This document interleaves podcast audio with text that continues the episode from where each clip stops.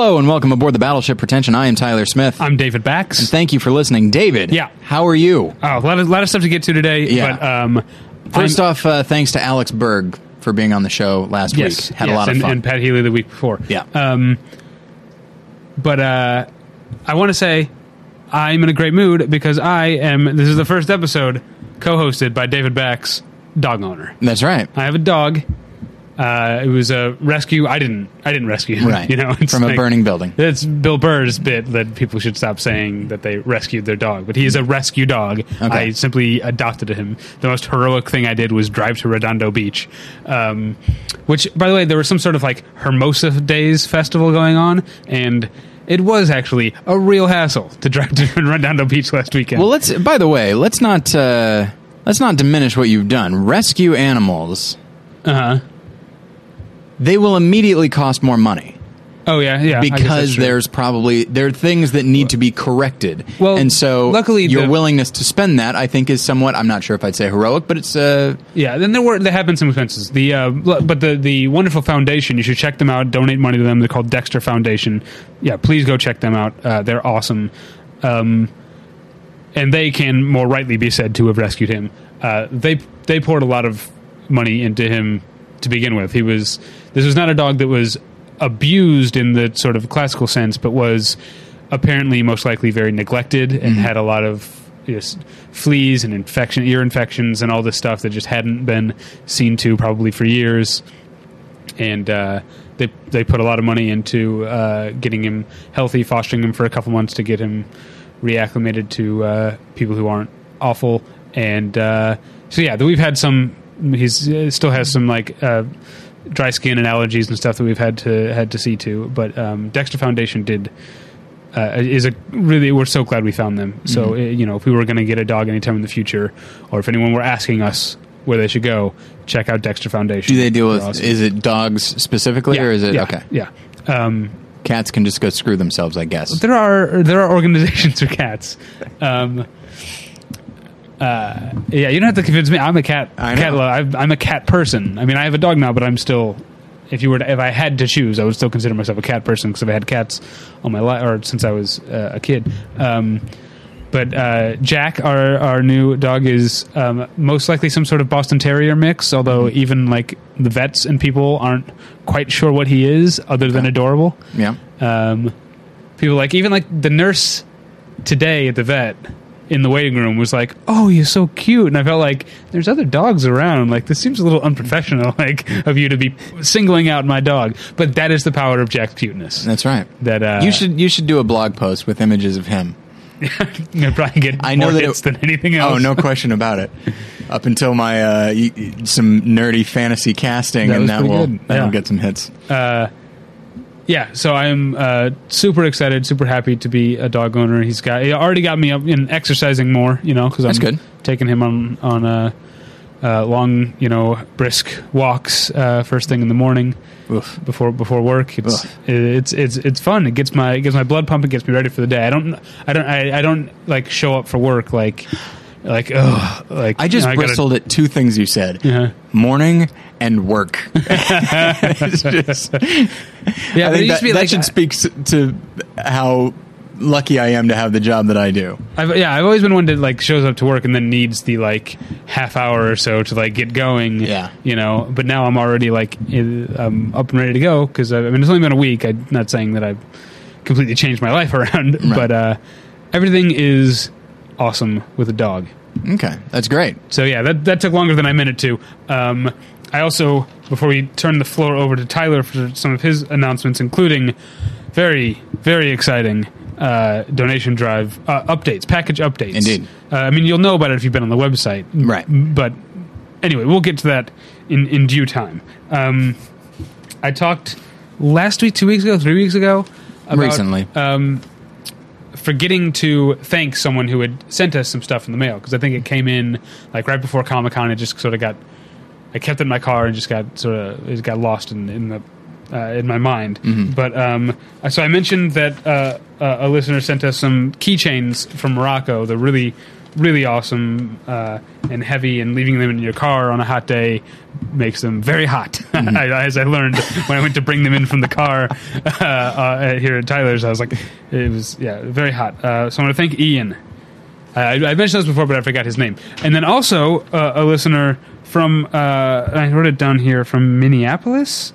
Um, oh shoot, I forgot uh, where she was, but she used to live in Japan, mm-hmm. and she sent us a just a box full of Japanese treats. Yeah. and it is so awesome. I now so cool. I, it's it's my understanding that she also expressed a concern that I might not eat some of them. Yeah, well, she. I was gonna not not even mention this. There was a lot of the treats were store bought. She also made some stuff. Oh, okay. But it, as you can see here, Tyler, it didn't Did not last it didn't last really through the through the trip. the the the the, the trip. It's kind of uh, they look really good or sound really good in theory, but uh, Kristen, I'm sorry, sorry to say they don't look safe to eat right, now. Right. They've got some some green and white growths on Yeah. them that I don't think were. And hey, maybe that's how they do it in Japan. Yeah. Maybe that's that's that's Um, the idea. But I wanted But to. yeah, she said she they're called onpon, I think. Okay. Uh, and she said, which I think David will like, and I certainly hope Tyler will try. oh. and- Oh, okay. So she said that in the in reference to these specifically. Those, those Oh, okay. specifically, yeah. All right. the rest Because of it is just cookies and stuff. I'm sure you'll love it. I know, but well, you never know. Um, But I don't mean just cookies to be dismissive. I mean Right. for your palate. It's Yeah. something that is not too foreign. But my concern is this because this is what happened when I went to New Zealand. Uh huh. What happens if I love these? All right, Then you go because to there's a, there's a little something called Tim Tam in New Zealand, which is the most delicious thing ever. It, but it's you know Well- it's store bought stuff, but it's only in New Zealand. And uh, Let me tell you. Let me. Let me. We live in the second most populous city in, uh, in the country, Mm-hmm. and the major metropolis, the the major U.S. metropolis, not not including, um, anything in Hawaii, that is closest to Japan. Mm-hmm. We have an area called Little Tokyo. yeah, I'm gonna bet that if you like some of this true. stuff, you can find something comparable downtown. there is no little New Zealand though, because I want those. I want that freaking Tim Tam. Yeah, it sounds good. I, like- I Yeah. like the Is it like fiddle faddle? No, it's like it's sort of like Do you uh, know what fiddle faddle is? I, it's like a popcorn type I thing. think that's right? what it is. I've never had it. No, I've had it. It's been a long time. It's time. like though. Cracker Jacks. Uh, Yeah, something like Okay. that. But I recall it not being as good. But no, Tim Tam is sort of like a it's it's like a like a wafer type cookie uh, covered in chocolate, and they have a lot of different flavors. But I liked uh, I liked original. That sounds pretty. So original Tim Tam from New Zealand is something that I enjoy. Yeah. Okay. Um, If anybody from New Zealand happens to be hearing this, okay. I see what you're. just just throwing that out there. All right. So I thanks really- again to Ian and Kristen. Absolutely. um, and let's talk about the donation, donation drive. This is very exciting Okay. stuff. These are some awesome prizes, and you only have a week left. I know I said that last week accidentally, um, but we did correct it at the time. At this point, you only have a week left to donate. Mm-hmm. And let me before uh, Tyler uh, lays out the prizes for us. I don't have it in front of me. I thought you were supposed to do that. I thought you were supposed to do that. right, I'll pull it up then. Okay. Um, here's how you qualify. While I'm pulling this up, I'll talk about how I you think makes people want to give money more than just like, wait, that was your job. No, I thought, I, I could have sworn you said. Anyway, here's how you qualify. You, you go to battleshippretension.com. You either click on the donate tab or the excuse me or the donation drive 2012 button, uh, and that will take you to both the ways to donate and the descriptions of packages as you're about to as you're about to see. Um, now, um, there are one-time donations and there are subscription donations. Um, any one-time donation of five dollars or more gets you entered. Mm-hmm. Any subscription donation at all right. gets you entered. Yeah. Um, the, there will be three winners, and here are the prizes. And I actually think this doesn't include certain things. Yeah, there we, there are new things, See- and and we have not, we won't come up with it on the fly, uh, like where they will be included, but we will add them over the next uh, few days. Yeah. So package package one, as it stands right now. Right. We'll talk about the new stuff at the end. Um, package one includes a season of your choice of Mike Schmidt's The 40 Year Old Boy podcast. And when we're t- we say season, we're not talking about 13 episodes like Mad Men. Right. We're talking about 52 episodes. Yeah. And if you know Mike, that's about a thousand hours. yeah, yeah. It's it's a very funny show, and that's a a lot of stuff, uh, a lot of content to keep you entertained.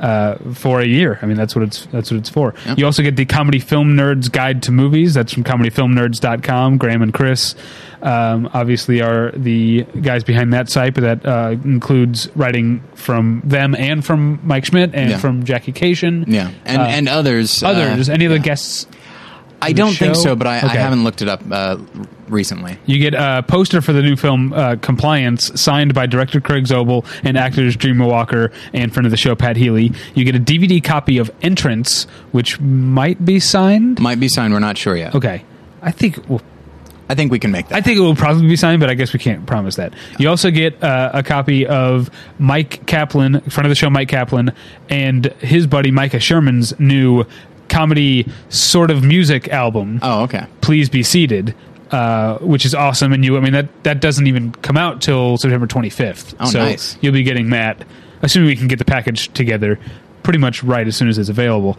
Um, prize package number two is uh, Chris Chris Mancini from Comedy Film Nerds was nice enough to give us a copy of his book, Pacify Me. Yeah. You also get the comedy stand-up album, stand-up comedy album Palpable by a friend of the show, Robert Buscemi. It's hilarious. Uh, by the way, I missed something on the last package. All three packages get a director T-shirt from Cinefile Video. That's right. Which is the, the coolest thing about that. Cinefile is so awesome, and that's uh, uh, is it? no, Hold on, let me make sure I get the the URL right. It's cinefilevideo.com. yeah. Um, uh, and that's uh, C I N E F I L E.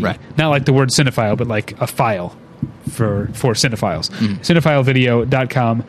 And they have these t shirts. The cool thing is, they didn't just give us three t shirts. You get to choose which t shirt and which size you want. And what they do is they take rock band logos and turn them into the names of directors. Yes. So the Danzig logo becomes Herzog. Um, the Scorpions logo becomes Scorsese. Um, I'm trying to remember. I think the, The Carpenters is just Carpenter. Carpenter. Yeah, I know there's an Aerosmith one, but I can't remember who the director is. Um, I think Van Halen becomes Von Trier. Van Halen becomes Von Trier, um, and then like yeah, there are uh, uh, Black Flag becomes Bela Tarr. Yeah, I like that one. that's one. probably my favorite. Or because there's a newish one that they didn't used to have. So if you haven't been to the website in a little, they've got the Bauhaus logo, but it says Buñuel, Hmm. and it has added in like the. Uh, the, the straight straight razor Yeah. uh, from from uh, Un Chien Andalou. So either the Bela Tarr or the Buñuel are my favorite shirts, but they're all awesome, and there are ones I didn't even mention here. Yeah. Um, anyway, so each package gets one of those. Back to package number two, another compli- also a compliance poster uh, signed by uh, Craig Zobel, Jimmy Walker, Pat Healy. You get a limited, very limited edition Blu-ray copy of The Innkeepers. There were only these particular Blu-ray Blu-ray gatefold, I think, is the packaging. We haven't seen them yet. You're getting them tonight, I Right. think, from Pat. Um, there are only 200 of them made.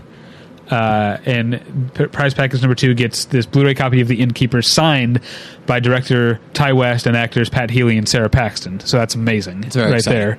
Um, to be that limited, plus have those uh, those signatures, and I certainly hope whoever gets prize package number two is a fan of The Innkeepers because you will also get This one's kind of neat. the the shirt that Pat Healy wore. They uh, the characters work at a hotel called the Yankee Peddler Hotel, Mm-hmm. and he, the Yankee Peddler like polo, like a burgundy polo, I think is if I remember correctly, Yeah. something like that. Uh, you you get that. Um, prize package number three. Um, you get uh, Graham Elwood's uh, stand-up comedy album Palm Strike Dance Party," which I already own myself and is great. Um, you get uh, again, uh, of course, a director T-shirt from Cinefile and a compliance poster signed by Craig Zobel, Dreama Walker, and Pat Healy. You get this is really awesome. Uh, friends of the show, uh, uh, Susan Burke and Emily Maya Mills, um, along with uh, comedian um, Lizzie Cooperman. Did I get that right? Yeah. because she hasn't been on the show. I want to make sure I got her name right. They're in a sketch troupe uh, called Birds of Prey, and they do a lot of videos online. And you'll Susan's going to put together just burn a collection of these videos that is not it's not a thing that you can get anywhere. So it's kind of there's an exclusivity to that. Mm-hmm. Yeah. You get it something that was hand burned. Susan will be etching the information into the into the DVD Oh, her- with her own hands. And prize package number three also gets one of those super limited edition uh, Blu-ray copies of the Innkeepers signed by Ti West, Pat Healy, and Sara Paxton. Yeah. and then what? Are, there's there's something else. Well, um, I don't know if we can say because we haven't gotten it yet, but uh, Magnolia Releasing is going to be sending us sort of a, I guess, of- surprise grab box of. Yeah. We don't know what they're giving us Yeah. yet, but they're giving us a. and we will probably parse those out. Yeah, I think they're uh, going to give us like ten DVD or Blu-rays, Yeah. and yeah, we'll just spread those uh, through the packages. Also, what else? Fans of compliance. Yeah. Okay. This is going to be insane. I, I wish that I, I wish that we could just keep these. Uh, me too. Part of me is like, we don't have to announce this, but uh, but it's the right thing to do. Yes, yes. Um, so we uh, is it only two? I, I think it's two. If I, Okay. can, uh, I don't have my So- email up. I thought you had this information already. Uh, no, I'm sorry. miscommunication. Um, so there are two shirts that that bear the Chickwich logo. Yes. From the uh, fake restaurant in compliance. Yeah. And they are, I don't think they merely bear the logo. They're basically like the uniform shirts. yeah, I think. yeah. I think I think that's So if you want to look like you work at a place that doesn't exist and terrible things take place there from the movie Compliance, then uh, five dollars gets you in. Yeah, yeah. So, So- I'm very. These are some awesome, awesome package like Yeah. packages this year. Yeah. Uh, the other thing I didn't mention, Oh, okay. Um, not part of the package, if you donate hundred dollars, or if you sign up for the sixteen dollar a month uh, subscription uh, donation. See, one, the sixteen dollars a month, you'll end up paying a little bit more than hundred dollars, Right. But you'll feel it less. Exactly. It's spread out. Hundred dollars is like a band aid. One move right off. Yeah. Um, uh, that's what Jerry Seinfeld said about breaking up. um, uh, if you donate hundred dollars or more, one-time donation, or subscribe a subscription donation of sixteen dollars a month, you get put into uh, your name gets put into a hat. Mm-hmm. Um, uh, of so a green Riddler bowler, I think we're Yeah, saying absolutely. Um, and the winner of that will supply us with the names of some of their favorite guests, and then whenever that winner happens to be in the area, Yeah. we will set up uh, an episode with one of those guests, whoever agrees to it, because it is Yeah. kind of a lot to ask. Yes. Um, Some I think will be very enthusiastic. Some will be like, "No, I don't think so. yeah, there are so, there are guests I won't say who that I would almost be afraid to ask, Absolutely. um, but I I will for for you guys. Chiefly among chief among them is Paul Goebel, who is an absolute monster. no, no, Paul. Oh my God, Paul would soak up that attention. Oh, no question. much. you would not want this. Is what I'm saying. no, um, no, please, yeah. If you if you if Paul is your favorite, or or Jim, uh, you know, uh, wait, has Jim Bruce? Yeah, Jim Bruce and Jim Tom and Tom were have been on the show. Have been on the show, so they're they're allowed. Um, so yeah, we will try and we will set up uh, an episode with them as a guest, and, and you will hang out with us. You will probably at no point be alone with the guest. I will see to that. That's true. And you know what? In case Hey, you are a crazy person. depending on how uh, what kind of notice we have here, you might have access to my apartment. I'd prefer that not be the case. yeah, I think we could probably work it out. We could probably work it out, but you know what? I'm kind of okay with it. I trust our listeners, David. Okay, good for you. We'll see how it works. So, speaking of trust in listeners, there's something you want to tell them. Yes. Okay. Moving so, on from the prize packages Yeah. now. If you're if you haven't jumped online and donated by this point, I don't know what to tell you. yeah, you're not going to like anything that we say from now on. Yeah, because that Um, that is that is a sweet sweet deal.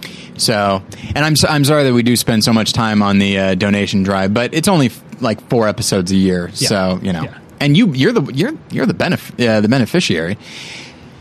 So okay, uh, I do not have a prepared statement, so I'm just gonna kind of shoot from the hip, and I'll try to make it brief. So I know you, and I think when you don't have a prepared statement and you shoot from the hip, it is usually not brief. Okay, if anything, it will be longer. I could right now, while st- while we're still rolling, I could r- sit down and write a statement and then read it, and that would be shorter than me shooting from the hip. Right. Um, but I will try. I will try to uh, make it as brief as possible because I don't want to necessarily uh, spend a whole lot of time on it. But um, okay, so politics, politics on the podcast. Um, for me specifically, Uh-huh. uh, I'm fi- our bias episode. Like we got some positive feedback, we got some negative feedback. You and I were actually very excited about it when we were done recording it. But then also, so we talked a lot of politics in that episode, and that's fine. I don't apologize for that. But then we, we- we'll touch on it from, for, you know, from time to time, and, and that's fine as well. Here's the thing for me, and I, I do not speak for David. For me personally, um, I wanted to apologize not for what I believe, although I'm sure some people think that I should, but I don't want to apologize for that. I want to apologize for I've become somebody that I never wanted to be to a certain extent. That sounds more dramatic than I mean for it to, but like, um, I have become somewhat addicted to political commentary, and it's it's fun. It's exciting to to follow this sort of thing. It's it's like the first time in my life I've ever been like up to date and can speak with some level of authority uh, about what's happening right now in politics. Um, and I like that. That's perfectly fine. But when when you are as immersed in politics as I have made myself, you start to see it around every corner, and then you start to throw out like just a little, not even a statement that that is meant to be provocative, but it's just because you're thinking so casually about politics and you see it everywhere, you'll just throw something out there, and even even if it's in a in the midst of a conversation that has nothing to do with politics, you'll just throw it out there because you do see a connection. But then you'll move on, and in the meantime, you might have bothered somebody with what you said, and and that is that is who I'm becoming. And I never wanted to be that person. And I know people that are liberal. I know people that are conservative. Both it, it transcends party or or philosophy, it, and it's just the type of person that, that you can become. And I don't want to be that person, and I and I have been that person. I think, uh, for example, um, I will not make reference to what it was, but like I had David cut out something from last week's episode because it was like a little, it was a, a one minute aside on my part that And it was harmless. it was it mostly yes, but. Yeah, I don't think anybody would have been offended by what I said, but Right, it was but it was just just the fact that we were you were taking you were inspired by something that had nothing to do really with Yeah. with uh, or or at least tangentially uh, a part of it and did not mean anything for the conversation. yeah, and then you interjected a political opinion Yes. about it, which did it didn't bother me at the time, Right, For, and- for the record, and it just and that's the thing is uh, so even even if the if uh, an opinion is inoffensive or not very provocative like just the the desire to throw it in there um, and it's not the desire of like I will look smart if I throw this in here. It just becomes instinct, and that's the problem. And so, um, so I, I'm sorry if I, if if ever you have found that like I give a little aside or something like that. Sometimes I don't even notice it. Um, and it is for that reason that I actually am resigning from the podcast. it, it sounded like that's where I was heading, right? Like it is for this reason. Like it just it had that that quality to it. I also I was thinking you might have noticed, or maybe I, I assumed you picked up on the fact that I, knowing what you were going to say here, my mind was kind of wandering a little bit during Yeah. that, and that, that definitely snapped me back into the. Um, no, so uh, yeah, actually, uh, for the next uh, thirty days, I am on something of a politics fast. I am Right. removing myself from political commentary. Which I immediately disregarded by showing up here and saying, "Oh, you're on a fast." Let me tell you what I thought of the DNC speeches. That's perfect. That's that's fine. I'm, I don't want to keep other people from talking about it. Um, that's that's fine. But it, I'm just not going to go out of my way to seek it out, which is very much what I was doing before. And so I I deleted all of my bookmarks on Firefox that took me to you know these various uh, websites. Um, Daily Kos, uh, Talking Points memo. These are the ones you usually no question about it. MS everything on MSNBC, especially Chris Sure. Matthews. Wonkette. Um, you know, read, a lot of Wonkette. No question. I don't even know what that one is. Um, Well, I'll, as have, you could I'll probably have to look it up. As you can probably tell, it's a female I would- political yeah, perspective. I would assume so. Yeah. Um, It's a- yeah. it's a decent one, and it is one of those things where you know I, I still have to be realistic to a certain extent, and it's just like okay, I will take thirty days off, not during debate season, of course. um, and so, uh, so that's the deal. I want to try and sort of shake this instinct. Uh, I'm, I'm fine with being politically aware. I'm fine with having an opinion, but it it has become, I think too much a part of who I am. So if it happens in the future, I apologize. I will try to make sure that it does not. Um, and the other thing is like if you and I are having a discussion that politics enters into, uh, you know, artistically, I won't shy away from that. It's just these. It's it's just like trying to not see it everywhere. Uh, Well, let's- That's that's that's what I. So I promise, uh, listener, that uh, I will try to uh, to do better. Let's see if we can get through this episode talking just about the movies that we want to talk about. Okay. Which are the summer movies of 2012. Indeed. So let's get into it, Or is shall we? Okay. Yes. We are. Uh, what, what did I cut you I was off? going to make a joke. Oh, okay. fine. Um, we are. I mean, it is September, so we are at the end of summer movie season. Is there anything yet to be released that would be considered a big summer movie? I don't think so. I, haven't think really looked I at think the it calendar. really cut off in September. Okay. Like uh, sometimes there will be one or two at the beginning of September. This year, it really just August done. yeah. Um, off the we are like head, already into. It's not October. It's not. It's even before September started. We are into horror movie territory. Yeah. We got the apparition, the possession. We've got uh, House at the End of the Street coming up. Mm-hmm. It's uh, so. Oscar nonstop. season is also starting a little early this year. What with uh, the Master coming out Sure, very, sure, very yeah. soon. Um, and I, by the way, have already seen Amour, which doesn't officially come out till the end of December. Mm-hmm. But uh, Michael Haneke's new film, uh, I don't think that's how you actually pronounce his name, but anyway, I'm not sure. Eh, whatever. Uh, his new film Amour is so great.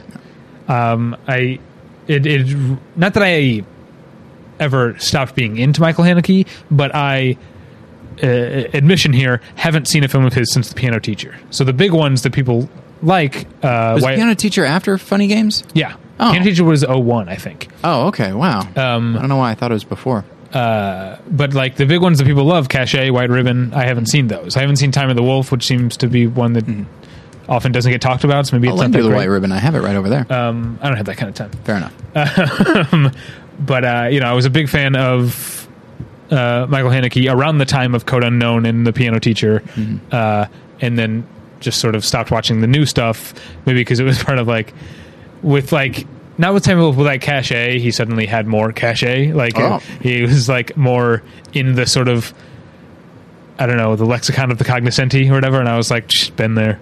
Yeah. I've been into Haneke. You know what? I'm stupid. I need to go back and watch those movies because Amour is amazing. Okay. All right, let's start with the movies. Let's start with the movie May 4th that kicked off summer movie season, Yeah. The Avengers. We've already Kick- given a lot of kick- time to it. Yeah, a lot of these, like we, I mean, some some of these we've devoted an entire episode to. Um, but And we, and we uh, did a, a video uh, review of the Avengers, um, Yeah. which can be found on BattleshipPretension.com or at our YouTube page. Right. But I'd, I'd rather you go through BattleshipPretension.com. please do. Um, yeah, and so uh, yeah, it's it's so interesting because this doesn't happen that often. It does to a certain extent. Uh, the Avengers kicked off summer uh, the summer season and basically set the set the standard immediately. Yeah. No, I don't think there's a better summer movie this No. this year. No. It You was until I saw Amour, Avengers was my number one film of 2012. Yeah. but you, but Amour's not, to my knowledge, a summer blockbuster. No. no. Okay, all right, just making sure. Um, Um, and that that happens from time to time because summer used to be summer movie season was June, July, August, and that's it. Right. And then in the last few years, studios clearly like, well, there's way too many superheroes. We and summer can't hold them all, and so then then you start getting uh, you know I've the got- Iron Man movies in, in early May. I've got a theory as to why. Okay, Because these movies were summer movies because they were aimed at kids and they wanted people to see when they were out of school. right.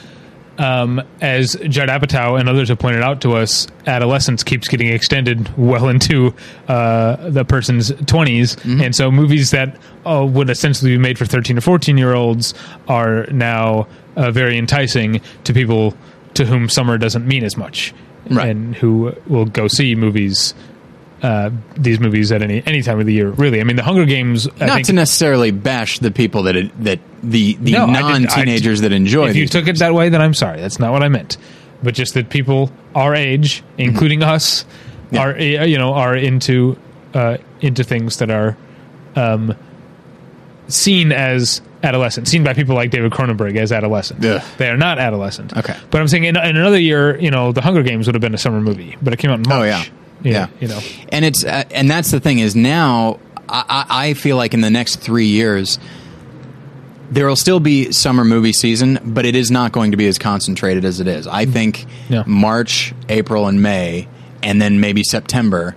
I think, and sometimes sometimes it does le- reach into September, but I think March, April, May. I think those will become perfectly viable months for people who are for studios that are like, well, we don't really need to. It's like if we release this in July, it might get swallowed up. We release it in April, we're Yeah. number one for four weeks. Didn't work for John Carter. Did not work for John Carter. And that was January. But at January, isn't that when that came out? I thought it came out in March. Maybe you're right. So you've got it. In, you've got the calendar in front of you. you I had to scroll way up. Fair enough. Um, Let's let's say you're right, and it was March. but it is one of those things where um, I was recently on the Tourcast making this point about uh, Avatar that like it made so much money. That was an Oscar movie, right? When did Avatar come out? it came out in December, Yeah, but it was originally slated Oscar to come out movie, I mean. in the summer, as was Titanic. And then they realized, well, wait a second, we can make a hell of a lot more money if this come if this big blockbuster comes out in the midst of the dour Yeah, Oscar yeah. movie season. And so, and it's one of the like if Avatar had come out in the summer, it I, I'm confident that it would not be the number one movie of all time. Hmm. Um, because I mean, can you imagine Avatar against the Avengers? Like yeah. I just it, it might it might but Avengers might also not be up there, but as we see from other movies like Dark Shadows and Battleship, like there were big movies that came out Yeah. in, within Well- a few weeks of the Avengers and it swallowed them up. You're you're already opening it up, so let's talk about Dark Shadows. Okay. which we also reviewed uh, on on our video series, Yeah. and, And it, it was not good. It, it was not good and I and I it mystifies me that movie. That it was. Everything do, do you mean it. that it was like you're you're puzzled by how it managed to be as unsuccessful as it was? Yeah. I don't mean like financially unsu- unsuccessful, but like Well, it was financially unsuccessful. but I mean- yeah. that's not what I'm talking about. Like it Yeah. Mm-hmm. managed, it failed at being a good movie despite having the tools to be a good yeah, movie. It's all there. Um, I'm actually. I know that I shouldn't be thinking mostly in financial terms, but uh, st- like so much of summer movie season is like is financial and and executive calculation. The part is like, how the hell do they not release Dark Shadows in October when? There are not going to be a lot of other movies like it. There's going to be a lot of horror movies, and this is ostensibly a horror comedy with Johnny Depp and like at the time at, at a time of year when people are open to horror movies but also might want this that is horror like but also sort of in theory comments on horror movies and and that sort of thing. Like it would have it would have been i think a huge financial success if they had released it in october. Um because october is like that is oscar season but because of halloween a lot of terrible movies that have broad appeal are released in October. And so I think we'll be getting Hotel Transylvania this October, or does that come out before that? I think it comes out at the end of September. Okay. But close enough. Um, and so, yeah, so, but also that doesn't mean that Dark Shadows would have been better had it come out in October, but I think it, Might have done better. it might have done better. And also it might have been, I don't think this is true, but at the same time, like, what would we have been comparing it to at the time? As far as big fun movies, there's not a lot of them in October. And so it might have we might have gained a little bit of perspective and said like this it's fine. We, I, I don't think think, anybody. I don't think anybody though. would have embraced it, but I think I think it, people would have been like like when when we compare things like I said, the Avengers set the standard. Dark Shadows came out the the next week, and Avengers has so much wit and genuine. It's so genuinely fun, and there's great acting, and it's and it's funny. It's everything that in some ways Dark Shadows would want to be, and just fails at. Whereas in October, the type of movies that we would be comparing Dark Shadows to are much worse, and so perhaps it would be uh, it would grow in our estimation a little bit. I don't know that I would. I think I possess the faculties to to ferret out. I the, think so as well, but uh, The you know. crackiness of Dark Shadows, no matter when I saw it. But um, yeah, it was it was a big disappointment to me. Um, and I mean, because there are moments in it where it's like yes that's the film i thought i was seeing and then it it Yeah. goes away like i don't i don't know i don't know where we should stand on spoilers for dark shadows but there's a scene with Barnabas Collins, the 200 year old vampire. Uh, t- uh, the movie obviously takes place in the early se- 1970s. He's around a campfire with a bunch of hippies, Yeah. and it is to me the best scene in the movie. It is exactly the movie that I thought that I was going to see, and there's very little else like that. Oh, there's also a scene. This one I can more. I can spoil a little more, where he talks to Chloe Grace Moretz's character um, about how he can't believe that she's 15 and not married yet. Yeah. That's also the kind of I, I like that sort of like weirdly uncomfortable. Like he's talking about her her hips and stuff, and like her Yeah. ability to carry a child and, and give birth, and she's a 15 year old girl. Yeah. Like that's uncomfortable. Um, uh, you know, comedy that I wanted to see. Whereas the rest of the like fish out of water stuff is the like like oh there's someone in the television that you know, Yeah. like th- that that kind of stuff is really really weak I think I responded to all the scenes between him and Helena Bonham Carter, just because I got a strong sense of who her character was. She's still two dimensional, but like, just she she has selfish desires, and I just it might be that Helena Bonham Carter just could bring some weight and presence to the character. I, I do think maybe those two actors played well off each other, but That's I don't true. I don't I don't like the way, way her character was used and and and uh and like a like she along with Jonny Lee Miller's character Oh, both yeah. they both exit the film very abruptly and like at least unnecessarily Her, at least her her exit means something, although it does not mean what the movie thinks it does based on that last uh, that last shot. And so, um, yeah, and there are and, and without. Uh, I, I said this in the um, in the video review, but it got cut out possibly because of a little spoilery. Um, I will not say what character this is, but at some point it is revealed that a character is a werewolf. and this character says, "Yeah, I'm a werewolf. Let's not make a big deal out of it." And then in my head, I'm like, "No problem, yeah way ahead of you." all right So Um, just a, such a ahead, yawn of a movie. did you see the Dictator I did not. Did you? nope did you All see right. Battleship No, of course not. did Who you did? see what to expect when you're expecting I did not. did you see Beyond the Black Rainbow I did not. did you see the Chernobyl Diaries I did. you did No. Oh, that would be awesome. Again, I'm trying to get you to Um, pay attention here, David. Did you see Men in Black 3? I didn't, but I wanted to. Actually. Oh really? Yeah. It's uh, Anything to say about it? Uh, just that I I've only seen the first Men in Black film. People say Men in Black Two is terrible, It and really then is not good. A lot of the reviews said that this was sort of a return to form as far as the the, the type of fun that it is. Does that um does Men in Black the first one hold up? Yes, It does? very much so. Okay. Cuz I, Uh, I remember liking it a lot. Yeah, I watch it probably every couple of years because it's just it's such a fun movie. But yeah, it's still genuinely funny. It, there's a line in Men in Black, not a funny line, Okay. but is something that I think is so true that I literally think of it maybe once a month or so. Okay. Which is when Tommy Lee Jones is explaining to Will Smith what goes on, and Will Smith is like, "Why don't you just tell people? People are smart." And Tommy Lee Jones says, "No, a person is smart. People are dumb, panicky animals, and you know it." Yeah. and like and that's the line verbatim i'm pretty sure Mm-hmm. and i haven't seen the movie in 10 years it's so so true about human nature uh, that I, I think of that all the time Yeah, there's a certain uh, mob mentality I think that uh, the film uh, addresses, and yeah, it's it holds up I think beautifully. And I really, you know, sometimes it takes a bit of not even stunt casting, but sometimes just perfect casting. And the idea of Josh Brolin as a young Tommy Lee Jones, and that they are expl- that they explore who that character was when he was younger. Uh, I think that's that's interesting to me. So I will, I probably will see it uh, at some point, and uh, and I'm I'm excited to do so. And I heard that it was okay. okay um uh, well our, fir- our first uh, sort of indie-ish not really indie it was still anyway moonrise kingdom you saw that um oh tyler did not see moonrise kingdom he had to get up and I, look at his I was phone. shaking my head, but I, I'm I was uh, waiting for a uh, text. He had Okay, to check his phone to see if he'd seen Moonrise Kingdom. So you didn't see it.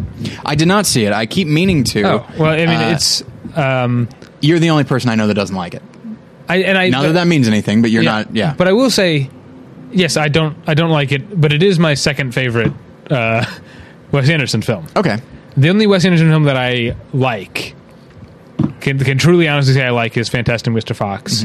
This, Mm-hmm. Which you love. You which love, I love that one. Yes, Yeah. and this one is my least disliked film after that. Man, oh, although man. I mean, rewatching Royal Tenenbaums recently, and I wrote about this when I wrote the review of the of the Blu-ray. I did find a lot that I a lot more that I liked. I still wouldn't say I liked it overall, but I found a lot more to enjoy about it. I, and I think maybe it's it's often like this with comedies.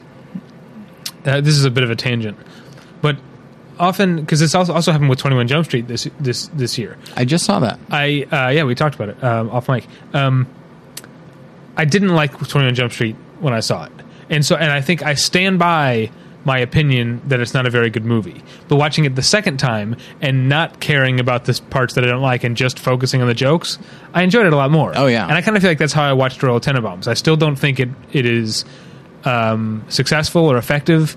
Um, uh, in the, the sort of like emotionally transformative way a, a, a film really should be, but there's a lot more funny stuff than I remembered. Anyway, that's a tangent. Okay. I want to talk about Moonrise Kingdom, which um, one the I think the main reason I like Fantastic Mr. Fox so much. I know I said let's talk about Moonrise Kingdom, and now I'm talking about Fantastic Mr. Fox.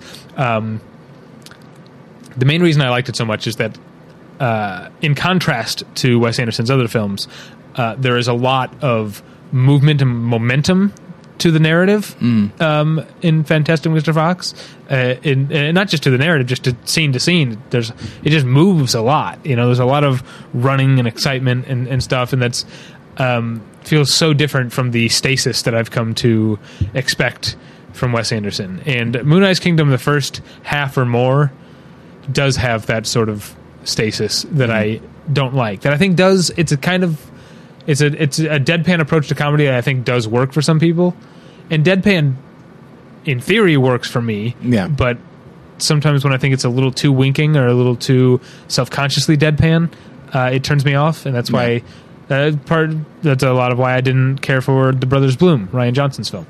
Uh, so Moonrise Kingdom has a lot of that same stasis, but the the third act is uh, more or less just one big chase sequence Oh, that sounds like fun. Uh, and it really gets us uh, a good steam under it and and gets and gets moving and is is a lot of fun. And Jason's Jason Schwartzman, uh, an actor that among my peers I'm in the minority be, uh, on because I am not generally a fan of him, uh, but I think in his his small role in Moonrise Kingdom is probably my favorite thing he's ever done.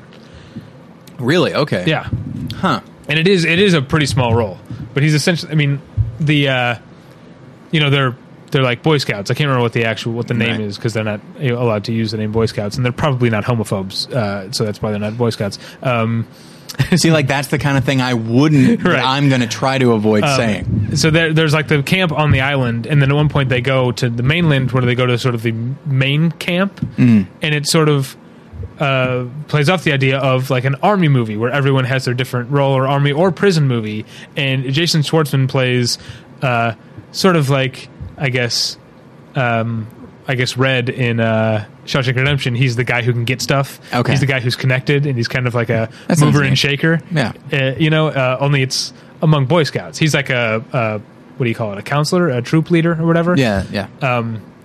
But uh, so it's it's that sort of play on the platoon movie where everyone serves a role, or the prison movie where everyone has their own different thing. Uh, anyway, that's that's Moonrise Kingdom. Um, I don't know if I'll maybe you know maybe when I watch it uh, again I'll end up liking it a lot. Yeah, it's I, it's Talk frustrating. Like there, there, I've had several opportunities to see it, and invariably, either because of who I'm seeing a movie with, or just uh, I, I sort of weigh things out. I wind up seeing something else. Um, not Uh-huh. because I'm not interested in Moonrise Kingdom, I very much am, but like there was a night when it's like, do I see Moonrise Kingdom or Beast of the Southern Wild? And it's like. I feel like I will have less of an opportunity to see Beasts of the Southern Wild in, say, a week Um, and that has pr- uh, that has theatrically? Shown, yeah. Okay, and yeah. that has shown itself to be true, by the way, because Yeah, but I think Moonrise Kingdom of the Kingdom's Southern- still over here at the ArcLight Sherman Oaks, which I'll probably try to see this week. I wouldn't be entirely surprised if Beasts of the Southern Wild got another theatrical release. I could see that. close to, to closer to the end of the year. Yeah. because I think it's proved to be more yeah, more of a crowd pleasing uh, movie than. No, I didn't see it, but I'm just saying, going on reactions, it seems like more than maybe was expected, and I think has better Oscar hopes than uh, than was initially expected, and that's why, or maybe not Oscar, but other awards. Independent season. Spirit Awards, sure, that sort yes. of thing. Yeah. But uh, Um, yeah, Moving on to Snow White and the Hunt, Huntsman. so we're into June now. Um, I guess so. Yeah. Um, again, I'm in the minority because I thought this was a, a really cool movie. Um, uh, I uh, agree that Kristen Stewart is not, uh, you know, that fantastic. Dyna- dynamic. not that. Not that dynamic, and you know, I, I remember even though I didn't like Into the Wild very much, and certainly not as much as, as you do, Right. uh, I remember liking her in that Yeah, she's pretty good. and I don't know if maybe that's just sort of it's a one hit wonder thing where that's that was the perfect role for her, or or maybe the sort of slog of four Twilight movies um, has altered her uh, as as an actress. I could see that happening. I think she's someone. perpetually miscast.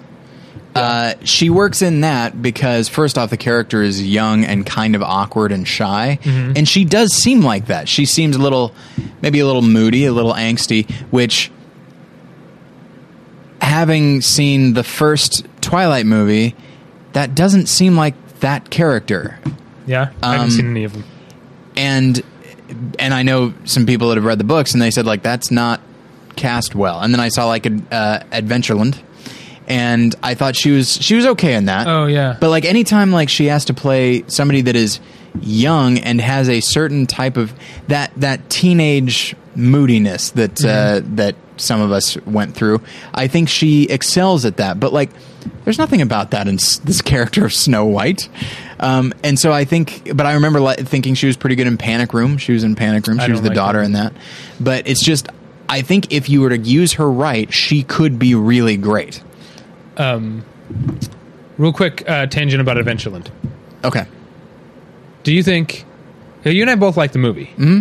But do you think the fact that it was okay, it was advertised so poorly, Yes. and a lot of the conversation about it became this is a movie that's much better than the trailer makes it look. Yeah, you and I had that conversation ourselves a couple years ago. Yes, um, but do you think that because of that contrast to the trailer, people give it a little more credit or rank it a little higher than it deserves? Because again, I think Adventureland is a Adventureland is um, a good movie, but I do think it has it has some problems. It's it's above average movie. It's a B B plus maybe. Yeah, I go. I probably go B plus. Okay. Um, but that, I feel that like is- people, that's I feel like certain people embraced it so much, and possibly motivated partly by the fact that it.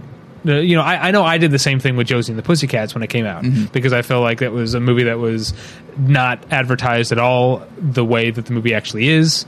Um, and I became sort of a champion for it. And looking back on it now, I still think Josie and the Pussycats is a good movie, Mm-hmm. but I understand that it's not as great as I was probably making it seem in 2001, 2002. I think it's a combination of it being mismarketed and then probably as a result the film did not do well. If the film had done okay, but everyone acknowledged it was mismarketed, I don't think people would be so quick to jump to its defense. Right, right. And I- and I would go probably so far in the other direction, but I think it's the one two punch of like this movie uh, like even though you can't guarantee it, the idea of like this movie didn't do well because it was mismarketed, and I think uh, I think that's like a almost like a, a double whammy for some people, and so they they might go a little too far in in defending the film. Okay. Uh, speaking of defending films, Snow White and the Huntsman, Okay. um, which you can read my review slash defense. I, I don't think I knew when I was writing it that it was a defense because I was writing it before it had come out, and I, I generally don't.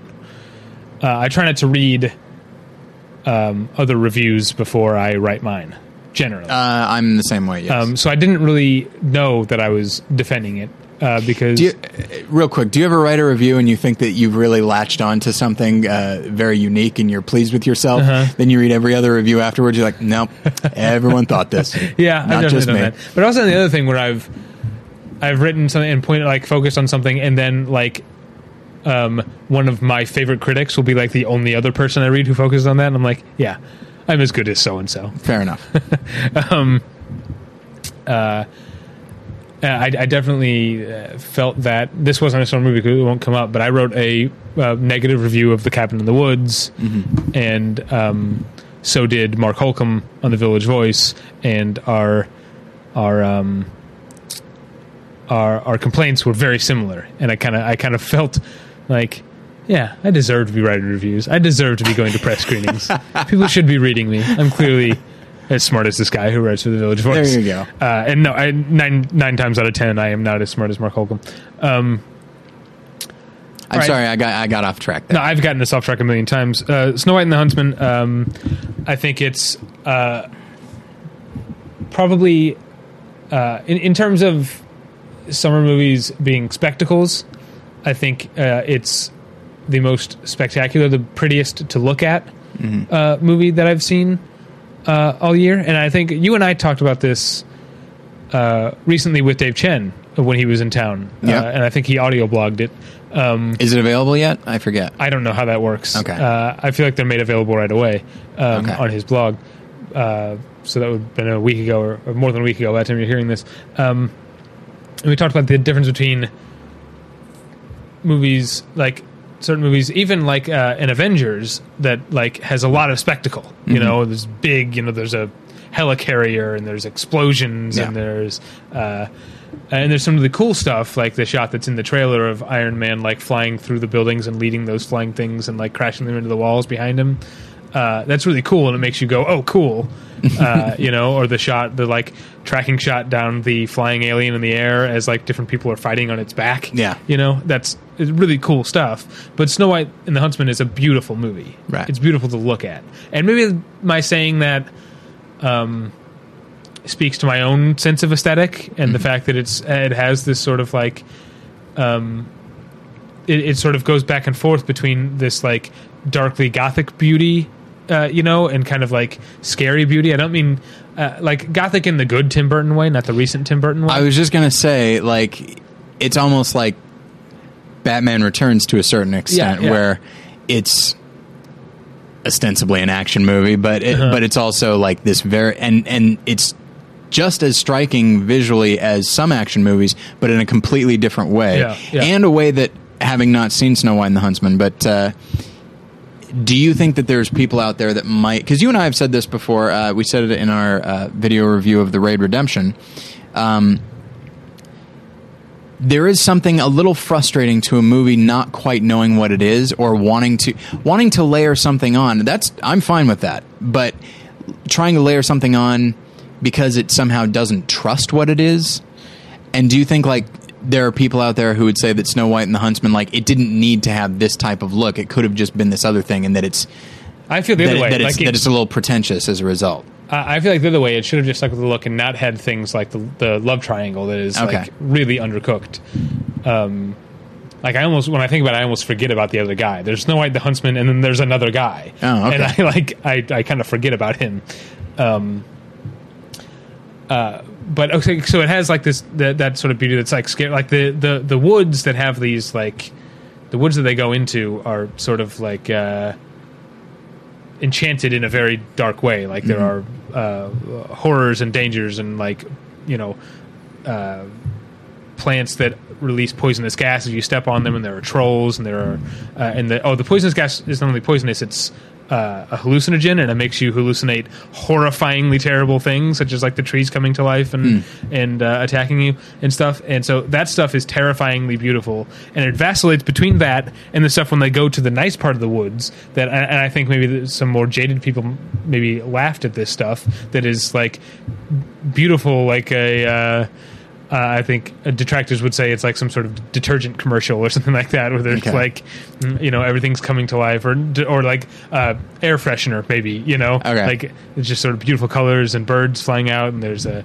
giant like, uh, you know, pure white stag in, in the like standing on a lily pad or something, you know, it's like it's really unabashedly and in in ways that could be confused, uh, accused of being cheesy, uh, you know, beautiful, and it has these two these two sides that it goes back and forth between, and I and I found that the most compelling. I mentioned Tim Burton just now, but the person I mentioned in my review and on uh, Dave's audio blog last week is Fritz Lang. Um, and I think that's a more apt comparison. I think if Fritz Lang were working today and had access to, um, you know, uh, CGI and other such uh, modern technological tools, I think he would absolutely be embracing them and making movies that look like Snow White and the Huntsman. All right, Moving on, hold on. Uh, well, oh yeah, I guess you you've got a more comprehensive. Yeah. list Did you there. see Piranha 3 Double D? Uh, no, of course not. Did you see Madagascar 3 Europe's Most Wanted? I didn't, but I heard it was actually like the best one. But at the seen same any of time, them. I haven't seen any of them either. They didn't I've look. seen- They didn't look that interesting to me. I've seen the first two Ice Ages. okay. That's the same company, right? They're both DreamWorks? I think so, yes. Yeah, okay. Uh, Prometheus. You saw All right. that. We've talked about it a lot. Yeah, we've talked about it a fair amount. Um, but yeah, that's one where Who was it's the just guest when we talked? Was it? Will. Oh, It was Will Will- Anderson. yeah. Okay. Yeah. Um, I was thinking. Never mind, yeah. but yeah, and so it's that's one we don't need to go into a lot of detail about it. But it, it there was I cannot think. Eh, It, well, you know what Okay, this reminds me it's- of? Dark Knight Rises is probably the most anticipated movie of the year, but Prometheus it was a different type of anticipation. It was a very because with Dark Knight Rises we had an we had a general idea of what it was going to be because the the movies that led up to it were fairly recent. Prometheus was a promise that this was going to be 30 years ago. Um, and so we were excited and hopeful, but probably a little cautious as well. And, and as it turns out, I think we had reason to be. But I mean, um, it wasn't just us movie nerds who were into it. I think it had a really fantastic marketing campaign. Is not Yes. something I usually talk about, but I know that like lots of like regular people. Like I told you, did I tell you about the guy on the bus? I feel like I talked about this on the podcast. I was on the bus and I was reading. It's like two weeks before it came out. There was a story in Entertainment, Entertainment Weekly, like just like photos from the set and like interviews or whatever. And I was just reading it, and the guy next to me uh, just tapped me on the shoulder, like nudged me and pointed. He was like, "The movie's gonna be fucking dope." you might have said that on the show. I didn't remember until now, but uh, Yeah. a line like that might have refreshed my memory a little bit. yeah, um, and so yeah, people um, people were looking forward to it, and it was not good. You know, but this uh, th- this idea that we've talked about it and talked about it, and every time we talk about it, we talk about it a little less. Reminds me of um, back when we lived in Chicago. Mm-hmm. Um, and this back to Royal Tenenbaums. Uh, one of the weekly newspapers was, uh, uh, and probably still is, uh, Newcity, uh, which um, Ray Pride, um, a a critic that I uh, you know often disagree with, but I think is one of one of my favorite working critics today. Um, would write for, and there would be sort of the new reviews every week, and then they would keep the capsule versions of the reviews Right. of the stuff that was still playing. And every week, to make room, the longer something was in there, the shorter more it would be condensed. And I think by week four or five of the Royal Tenenbaums, it just said the Royal Tenenbaums, a major disappointment, and then like listed the places it was playing. anyway, so tha- that's one I obviously do agree with uh, with Ray Pride on. Uh, Lola versus who? Oh, You saw that. yeah, that was a whiff. Okay. That was that was really really bad. okay. Um, and, and you know, uh, speaking of reviews, um, now I haven't seen uh, Sleepwalk with Me yet, right.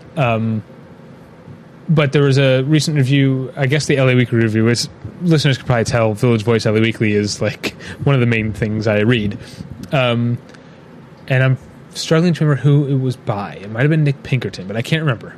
Um, but the review of Sleepwalk with Me, Sleepwalk with Me, um, uh, was uh, essentially talked about the idea that this being based on like having existed as a Broadway play and in stand up and uh, as an NPR like, or a This American Life uh, episode, it's essentially just another franchise like all the big blockbuster ones we are. It's just aimed at a different audience. And that's how I feel about Lola Versus. It's like dressed up in the clothes of being like an indie movie, and it's supposed to appeal to that sort of niche. But it really is that's just all marketing, and it's just as shitty uh, rom com as any other shitty rom com that stars Matthew McConaughey and Jennifer Lopez or whatever. Do you I ever saw the wedding? Do you find yourself uh, like when an indie movie is genuinely bad? Do you ever find yourself being like, okay, all right, great? Just not that we should like revel in any movie being bad, but it's that idea. Like, it, it's more an exciting that like, okay, I'm still able to find this bad whereas maybe Yeah. 10 12 years ago i might be defending it solely on the grounds that it's more indie and Yeah. somehow that makes it better But I think in recent years, because um, another thing that I think came up in that same audio blog was this idea that in the future, um, production companies and studios um, will become more like cable channels, where they won't be aiming for the maybe a couple of them, the big ones that are big now, will still be aiming for the hugest possible audience and releasing these blockbusters. But other ones will just be finding their niche and making movies specifically for that, and be- because it's easier with the internet and everything to find the audience. Yeah. Um, and I think because of movements in that direction, there are actually more indie movies that I hate now than I did five or six years ago. All right. So I actually find myself. Uh, maybe I did used to have that sense of like, all right, but now I feel like I go into an indie movie, especially an American indie. and I hate to be like that kind Yeah. of snob. I mean, I'm a true patriot, but especially an American indie indie movie, I go in maybe a little more skeptical than I. Well, I think to. because here you're much more likely to find an, the term indie to be like co-opted by studios Yeah, and yeah, that yeah, sort of thing. true. So Uh, did you see Safety Not Guaranteed? I didn't. I heard it was wonderful. Uh, did you see Rock of Ages? Uh, and of course not. And I wanted to mention that. Okay. I feel like there were more bombs this summer than in recent memory. That was Like- again, uh, this, hopefully this will be the last time I mention it, but that was the impetus for that audio blog we did with Dave last week. Yeah. That was his sort of thesis. and it's and I don't know I, I can't think of why it, why it was, but it's just you know Dark Shadows, Battleship, uh, Rock of Ages. There will be a couple more even this uh, one more this month. Uh, Yeah. the month we're in we're discussing, not Yeah, yeah, September, yeah. Uh, June, but just I and I can't figure out why I. I my hope is that it's a, it's like a good thing. It's like like a, a certain cynicism or wariness on the part of the American audience where they see the trailer for Rock of Ages and they're just like, I recognize that you're throwing a lot of stars at me. It's not enough. You I- need I to actually do more. I, I, don't know if hope it it's is- that, I think but it's I the don't. opposite of cynicism, where it's, Okay. it, it's exposing the studio cynicism of them saying, Right. like, "Here's Battleship, you know that name," or Tom Cruise, you know who this is. You'll go see this piece of shit. And people Yeah. are saying, uh, "No, I," especially with with cable TV, like having so much to offer. Yeah. There are other things for people to do. And I think the movies that did really hit, they stayed in theaters so long uh, that I think people are like, well, I could see this, which frankly doesn't look that good to me, regardless of what the studio is telling me, or I could see something that I know to be good and I think I will enjoy. You know, that's that's how a movie like Hunger Games and The Avengers makes so much money. All right, let's uh, let's step on it. That said, I'm still sort of interested in seeing Rock of Ages for Tom Cruise because every negative Okay. review says he is amazing. Uh, I, I've always liked him. Um, I mean, he's been good in bad movies before. Um, oh yeah, I didn't see Night and Day, but uh, I didn't either, but I, I uh, heard it was not good. I, I have HBO Go now, and Ah. uh, I, I plan on watching it because it will Um, only cost my time. All right, let's move ahead. Uh, did you see That's My Boy? I didn't. How did that do this year? I don't know. Okay, Um, I don't this think- year, I don't if think it it comes did out very every year, it sort of does. I didn't see Your Sister Sister. No. I didn't see Abraham Lincoln Vampire Hunter. Okay, I, I do want to spend a little bit of time. Okay, on not too that. long. We're, we're, we're Yeah, we're running taking a little behind. long. Okay. Um, yeah, that's another one. That is another one that uh, was based on uh, a very popular book. Um, it had pretty solid marketing campaign, and they really put it out there. But like, it did not do well at all. Um, and I, I wonder if it's this. And this is the other thing. This is the this is the flip side, where I wonder if that one didn't do well because of the lack of a star. Yeah. You know. Um, in keeping with the uh, ad nauseum Royal Tenenbaums references. Oh, good. episode, All right. And also, um, uh, okay, a few months ago, I we uh, I talked about something that Matt Singer had said that got me in some some heat. Some people didn't like it, but I want to talk about something Matt Singer said on Twitter that was one of the greatest things. Okay, good. It was about Abraham Lincoln Vampire Hunter, and he said, "We all know Abraham Lincoln didn't use a pocket watch as a weapon. What this movie presupposes is maybe he did."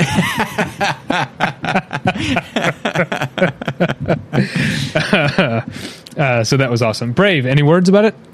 Uh, I yeah, I found it disappointing. Um, it you know what?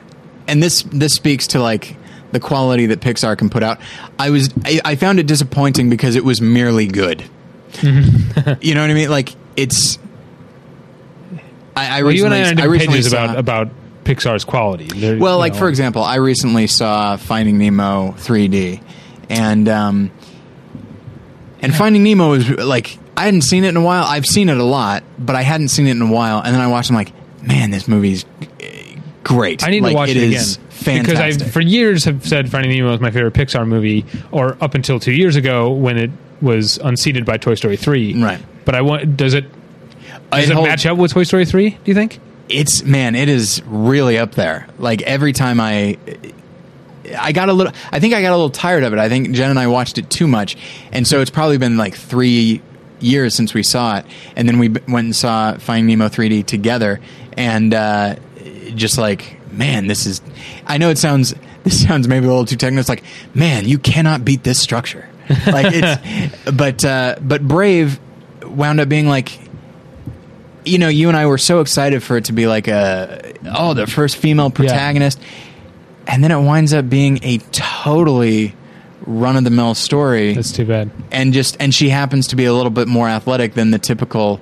Uh, like Disney princess, but at the same time, like compared to like a Pocahontas or a, or a Jasmine or something like that, or Mulan, like not really. Yeah. She's and and the weird like it had some a weird like manic energy where there's like a lot of violence but most of it is consequence free like there's all these and if i was scottish i might be a little offended because just the idea that all these scotsmen just all they do is drink and fight all the time but but the like the fights like all of these people should be dead I'm fine with, but like they turn it into like a weird, like like a Roadrunner cartoon or something. And uh, but it is, it is, however, Does Robert Car- Carlyle do a voice?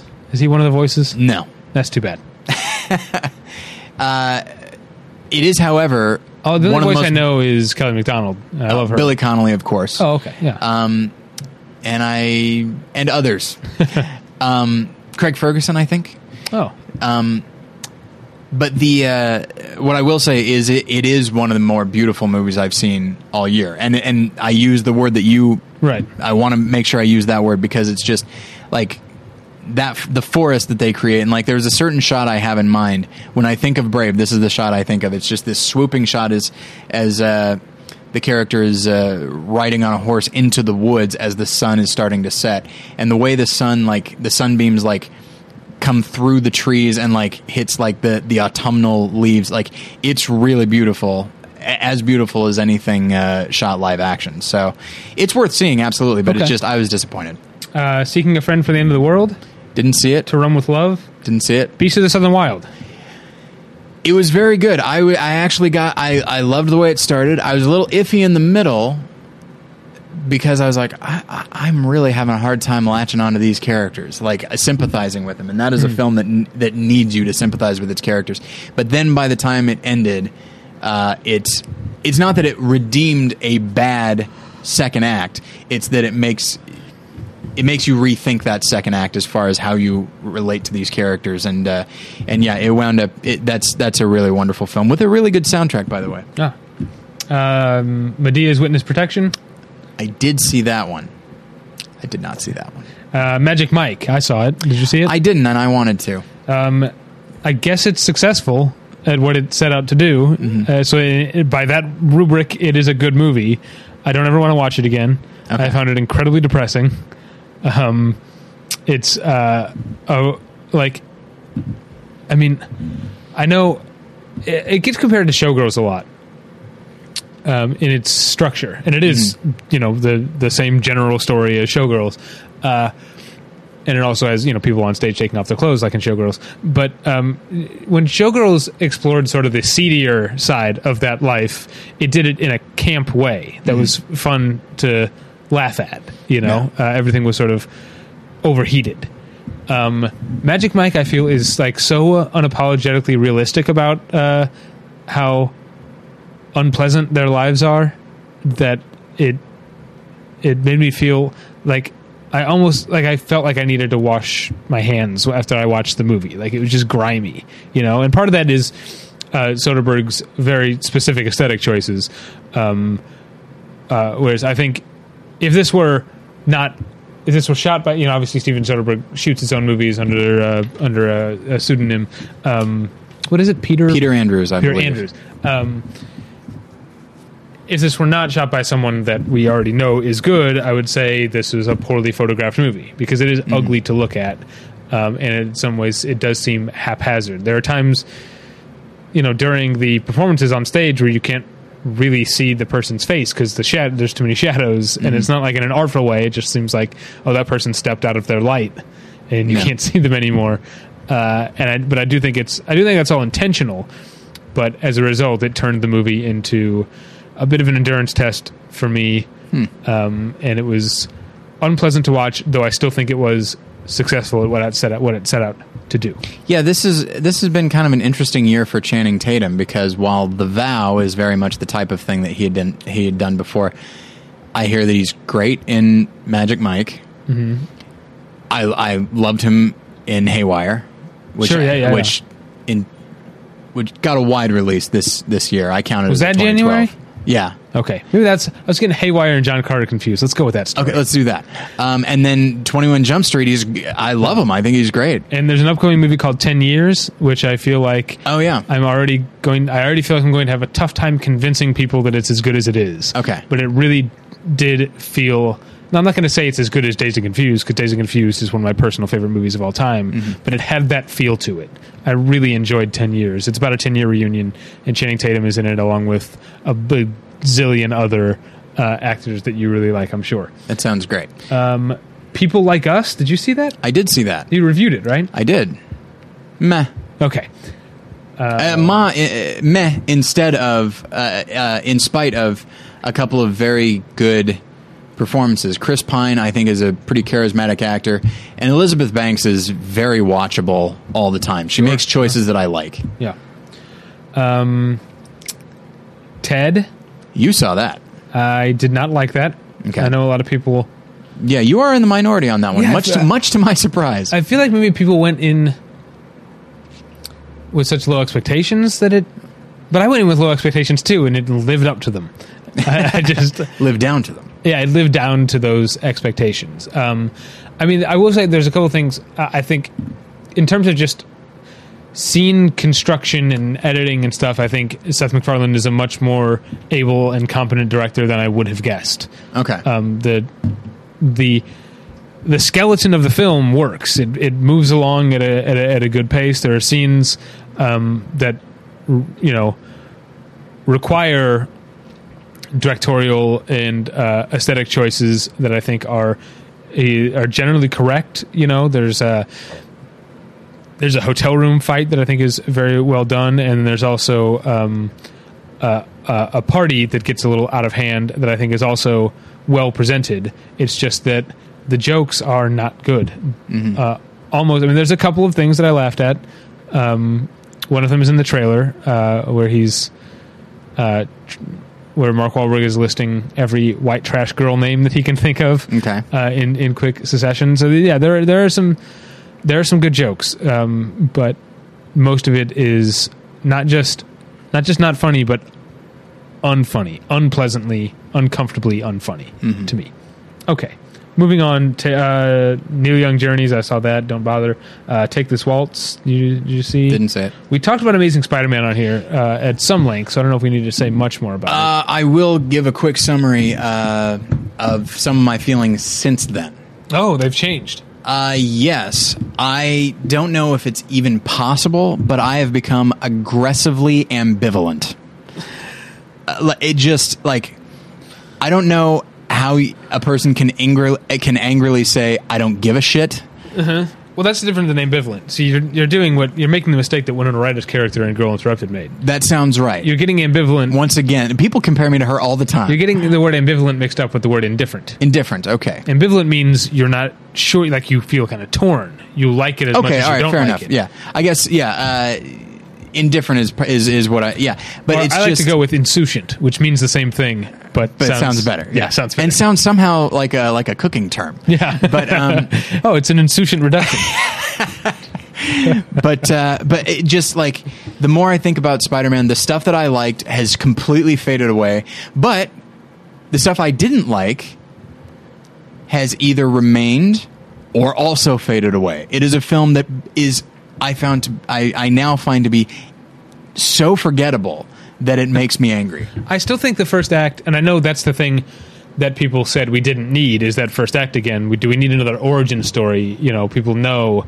But I actually think the origin story, that first act, is the best, the strongest part of the movie. Well, because they're playing up the relationship with him and his uncle, and I think Uh, yeah, that that's works. exactly. Well, Yeah. first off, they make the they they made the decision to make Peter Parker, I, I think, less likable than uh, Tobey Maguire's Peter Parker. Yeah. I, but not not unlikable. right. He's still sympathetic, but he's, um, I guess the word that I keep coming back to is he's just kind of a shit. you know, Yeah. he, he he generally. Um, He's a uses- teenager. He uses the fact yeah. he's a teenager that uh, something that I related to in, uh, is that he uses the fact that he is generally made fun of or ostracized at school as an excuse or justification to be a dick yeah. um, and that's kind of his journey is learning sort of how to be uh, aware of other people, aware of the affections that his actions have on other people, you know, and and and, and to and to do things for to be motivated by things other than this. Um, I guess not vengeance, but you know. Uh, what he could this self righteousness, or, or you know that, that that motivates him early on. He becomes he becomes a better person. So I like that that story. And there is a short, very brief. There's an interaction between him and Denis Leary in which they sort of talk about, like they genuinely explore the downside of vigilantism. yeah, we talked about this, and I, think like that a lot. Vigilantism. Vigilantism. Okay. Um, vigilantism. There we go. I guess that's what. Yeah. And so, um, and that's the thing is like with that cast, with the budget, and with some of the ideas, it could have been great. Mm-hmm. And it just and it and it is barely memorable. Yeah, I mean, the you've often said that an, uh, an action movie or movie like this is is only as good as its villain, and that is the biggest ball dropping. Oh, absolutely. Of, of Amazing Spider-Man is it just uh, that that villain is so haphazard the way Yeah, they. it's like a they- formality. Like, Yeah. oh, we need a villain, so I guess let's do this. Uh, Katy Perry, Part of Me 3D. Didn't see it. Savages you saw, which I didn't I even did know see you Savages, saw. yes. Until you told me the other day. Yeah. So obviously it didn't spent- make that I meant- big. I spent impression. three bucks on it. um, yeah, I saw it, and uh, and it's. I'm not sure if I'd recommend it, but from a stylistic standpoint, and from the point of view of uh, a couple of incredibly fun performances, Benicio del Toro is delightful slash horrifying, and How was John Travolta? I liked him. I thought he was pretty good. I, I still, in certain roles, even when the movie's not good, like Broken Arrow or Swordfish, Yeah. I love the choices he makes. Even in the Punisher movie, I think I just Yeah. like him as a hammy bad guy. Yeah, and he's not necessarily a bad guy in Right. this, but he's he's hammy, and and But the movie the movie bears that out. Like it's a, like Taylor Kitsch, and it, by the way, this is the year of of Tatum and not Kitsch. right. Um, but uh, but like Taylor Kitsch and uh, it's Kitsch, right? I'm Yeah, saying that yeah. okay. And Aaron Johnson, like they play things down so much that like freaking Salma Hayek and John Travolta and, and Benicio del Toro, like they just run away with it, and you're like, oh yeah, I guess we're following these two guys, and just so it's. In some ways, it's sort of worth seeing. It it, it feels way more like, honestly, uh, Tony Scott than than Oliver Stone. Yeah. but it has a U-turn type quality to it, which is not a film I, I never love. saw U Turn. Um, speaking of John Travolta, though, Okay, do you know what I rewatched last week? what's that?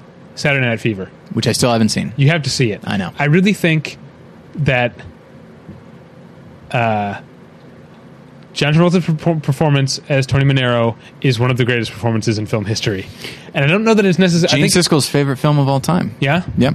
He owned the uh, he owned the, that's the right. suit. I think you told me that. Yeah. Um, I, I I- I don't know if it's necessarily that John Travolta has become less of an actor. I think it is sort of like we were talking about with Kristen Stewart, like right role at right- at the right time. He was just Mm. perfect for that role. There are so many line readings that he has in that movie that are both incredibly poignant and laugh out loud hilarious Mm-hmm. to me. There's one point he says, and I won't be able to capture how funny it is, but the woman that he's like sort of that is his dance partner that he's like interested in but isn't interested in him. They're walking down the street and he says, he says, uh, you know, what, let me tell you something. I never told you this before, but I think you're full of shit. and he mean he's so mean, he's so earnest about it. Yeah. uh, and it is kind of poignant, but it's uh, hilarious. like I think I think he has uh, sort of faded. I think his talent somehow has kind of gone away to a certain extent. But like, I mean, Pulp Fiction, Get Shorty, Primary Color. Like he's got some great performances uh, in his career, and. I mean, to the point where you and I have talked about this uh, recently, and I and I think we said this about I said this about uh, Matthew McConaughey and Bernie, and I find myself thinking about it more and more. Like the sign of a gr- of a really great performance is that you cannot imagine anybody else playing that. That is this person's character through and through, and his Chili Palmer, his, his Vincent Vega, you know Tony Manero, like that is him. I can It seems somehow blasphemous to think of somebody else in those roles. Yeah, yeah, yeah. All right, Ice Age Continental Drift.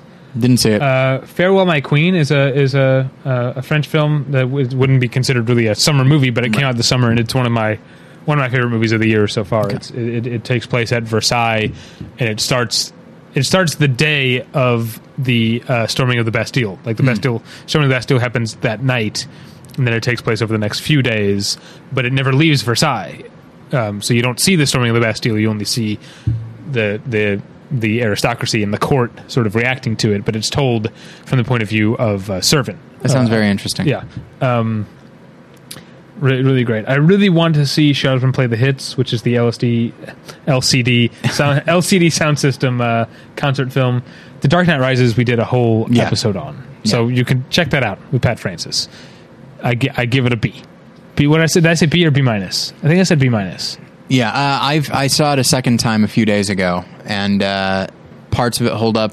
Uh, I saw I found more logical flaws in it, um, but uh, Bane has actually gotten like I, I like him even more now, and I liked him before. So I, I think it's a I think it's a it's a very good movie, but not great. I want to wait till it's no longer hackneyed or cliched to do Bane impressions, and then start working on my Bane impression. Oh, absolutely. Because I really want to do one. Yeah. It seems like a lot of fun. I think a lot of people can do an, uh, a Bane impression. Yeah. Uh, I worked on it a little bit, and uh, tell you what, I'll meet you. I'll meet you here in three months. Okay, we'll and on mic we'll do battling Banes. Okay.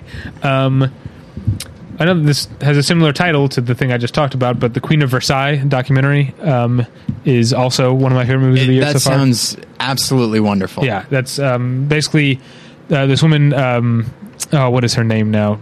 Uh, or or then Lauren Greenfield. Um, she had made a documentary called Thin that I had heard good things about about uh, anorexic women um, that I hadn't hadn't seen. Um, but uh, she was following this family, incredibly wealthy family, because they were building the largest single family home in the country, and they were calling it Versailles. They're building it outside of Orlando. I'm sorry. I'm sorry if you live in Orlando. That was mean of me to laugh at that. They should have built it in Paris, Texas. Obviously. but part of the thing, uh, like, well, I'll, get back to that. Um, uh, and then, and so that she was sort of following them, just uh, that human interest story, and then l- fall of 2008 happened, and they lost a lot of their money and, and had to halt construction and went through this uh, very difficult time where they had to. They had, I mean, it's things that sound silly, like oh, they had to lay. If I had to get rid of all but two of their maids, like it sounds like oh, that's you know, poor them. But these kids, like that's the only life they know, Right. and like it really upends their life, and it's a r- really fascinating and. You know, it does have a certain sense of derision to it, but it also has a lot of sympathy, and I think Yeah. it balances those things very well. It's it's a really good movie, but part of the thing is they're talking about how they want to put they put this house uncompleted house on the market, and the obstacles against selling it are a that it's uncompleted, and b that it's in Orlando, and frankly, like the kind of people who can afford it don't want to live in Orlando, and that's that's a problem for them. Uh, again, I'm sorry if you live in Orlando. I've By Disney World. I've been to Orlando a couple times. I want to go again so I can go to the Wizarding World of Harry Potter. Damn right. Um, did you see Iron Sky? I did not. Uh, Ruby Sparks, I want to talk about just for a second because it is exactly the kind of thing we were talking about earlier about the kind of American indie.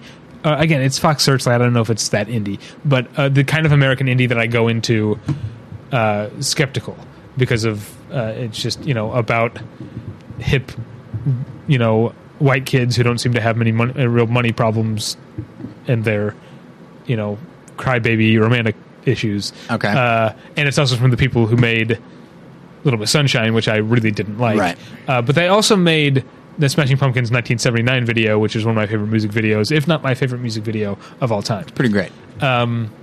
And so I went in skeptical, and this ended up. It still has a lot of flaws, but it ended up uh, really impressing me, being a lot, a lot smarter and more insightful and more heartfelt um, than I than I expected it to be.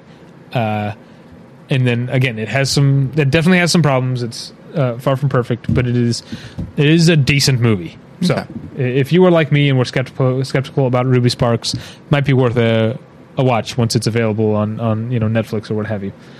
Um, Step Up Revolution.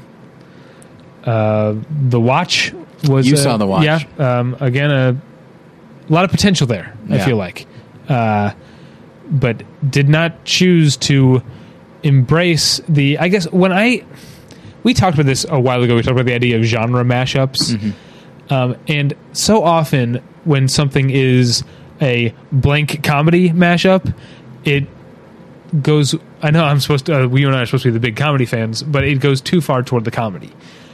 You know, and this is this like sci-fi horror comedy mashup, but there's no real stakes to the sci-fi or horror part of it. It's just another platform for dick jokes, essentially. Yeah, like the only one I can think of.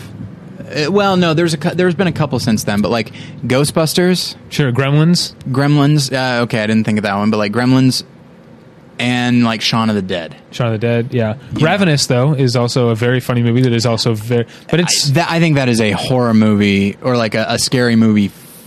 Uh, a suspense film. Let's say that Okay. it's a suspense film first with comedic elements. I don't think anybody would say and it's a you know what? Maybe that's what. I want. Yeah, Maybe I, as someone who listens to comedy podcasts and goes to see stand-up comedy, I get enough pure laughs, and maybe I just want comedy movies, unless they're going to be something you know uh, that is pure untapped brilliance, like Anchorman or Yeah. Monty Python's movies or Airplane, those sort Yeah, of things. Uh, anyway, so the watch that's that. Uh, IYY never, Ai Weiwei never sorry. Uh, that was decent. Um, Killer Joe I didn't see but wanted to. Diary of a Wimpy Kid, Dog Days. I didn't see that. One. Okay. Did you see Total Recall or do you remember? What? no, I didn't. Okay. Uh, neither did I. Uh, 360. I saw that. That was uh, awful. Um, Celeste and Jesse Forever. That's another one like Lola Versus. Although pe- I'm pretty much again talk, we keep talking about whether we're in the minority or not. With Lola Versus, I'm not in the minority. People don't like that movie pretty much Right. across the board. I've found a surprising number. Again, like when I write my reviews, I don't know how other people feel about it. A surprising number of positive reviews for Celeste and Jesse Forever, which is um, I have to check my list, but maybe my least favorite film of 2012 uh, so far. It, I really hated it. Mine is uh, God Bless America Ah, with super capitalist nipping at its heels. Hope Springs. I also saw. I didn't And, see that, and it um, looked it looked it didn't actually look that good to me. no. But then the then the Yeah. buzz started. and it, it has some some things that are a little too like uh, movie-ish. Maybe you know, Okay. there's a couple. There's like a scene with Elizabeth Shue that like feels like it's from a different movie. Where that's it feels like it's from Leaving Las Vegas. No, it feels more like. No, I wasn't going to name a Elizabeth Shue movie, but it feels more like Sweet Home Alabama. I know that's a movie we like rip on a lot, but like Sweet Home Alabama's idea of small town life is seems so insultingly caricatured to me. And Hope Springs, which takes place mostly in this small uh, Maine, I think Maine town, um, is generally not that. But then there's this scene at the like local tavern where Elizabeth Shue's the bartender, and it just it was more like that that I did that stuff I don't like. And then there's also way too much reliance on um, on like pop songs and like montages set to loud pop songs that it not necessary Yeah. at all. Um, and I mean, there's a part where I mean, we listened to uh, you know the song "Why" by Annie Lennox. No. Uh, You would know it if you heard it. I think uh, we pretty much hear the entire song, and Oh, it's a wow. big mel- like medley or montage rather, not medley montage. Um, but apart from that, when it, it's actually a really like uh, down to earth, realistic, humanistic uh, movie, and also I feel like I might have said this on the podcast before too.